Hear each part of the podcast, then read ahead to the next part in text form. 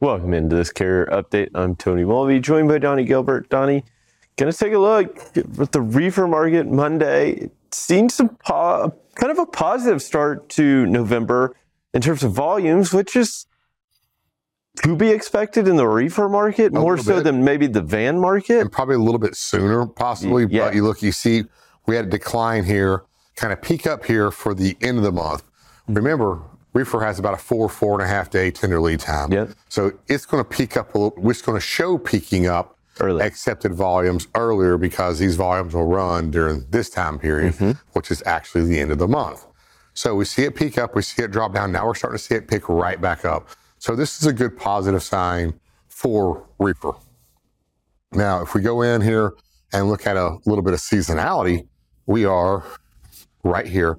Of course, we're backed out, so you don't see the big, you know, it's not as a show as big as a jump on here, but you kind of see through November, it's kind of pretty steady. Yeah, I mean it, it's not really going up, not really going down. Uh, but you know, we are ahead, you know, of where we were last year, and that's the positive side. yeah, and 2022. So just a little bit, but we should continue on and we'll see it probably bump up here maybe a little bit after the 15th.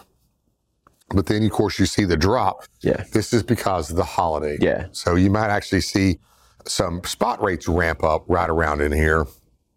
But remember, right now, spot rates are in a really tough position because of all the excess capacity. Mm-hmm.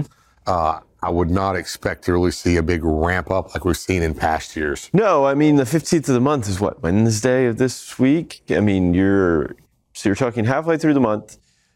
You're one week away from Thanksgiving and really the retail holiday. Even though I'd argue that retail holiday season started in October because you had Amazon go in and have their big Prime Deal days starting what October 11th and 12th. So I mean you're getting earlier and earlier these holiday like pushes to move free. And I wonder how that impacts this peak. And from a volume perspective, we know capacity is going to come off around the holidays. That happens every year. But it's how does volume and not just reefer volume, I mean, just overall volume, how's that impacted? I think that's going to be the interesting We part. had a lot of big uh, companies start their Black Friday sales this past week. Yeah. Mm-hmm. So they're they're we're in we're in the fall holiday season.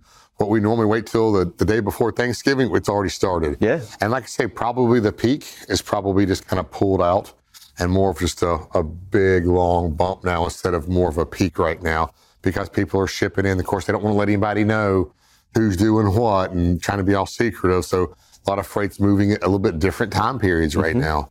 Uh, so uh, expect this reefer though to stay flat.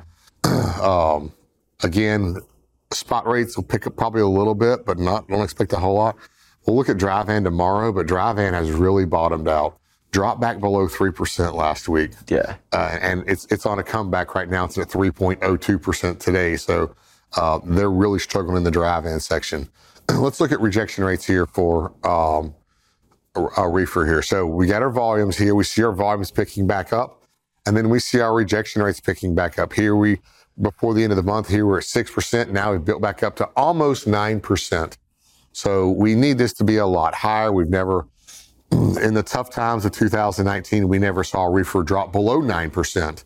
Now we're just now building back up to 9%, and we're in the fourth quarter holiday. Yeah. I- So maybe we'll see this bump up as we get closer in, as the as the turkey and the and food products pick up for delivery. And one of the things, this increase, right, following the increase in volumes, why has that happened? It's this is where those network imbalances start to show up because it's almost it's not a one to one, but you do see those increases at the same time, which should tell you it's not necessarily that there's not enough capacity to cover this increase in demand because it's not really a huge increase. It's that it's not in the correct place to cover the freight. And we'll show that imbalance when we start looking at uh, the some of these um, maps when we come back. Absolutely. Thank you, Donny, for this update. We'll be sure to check in with you again a little later. Right now, I'll hand it back over to Kaylee Nix.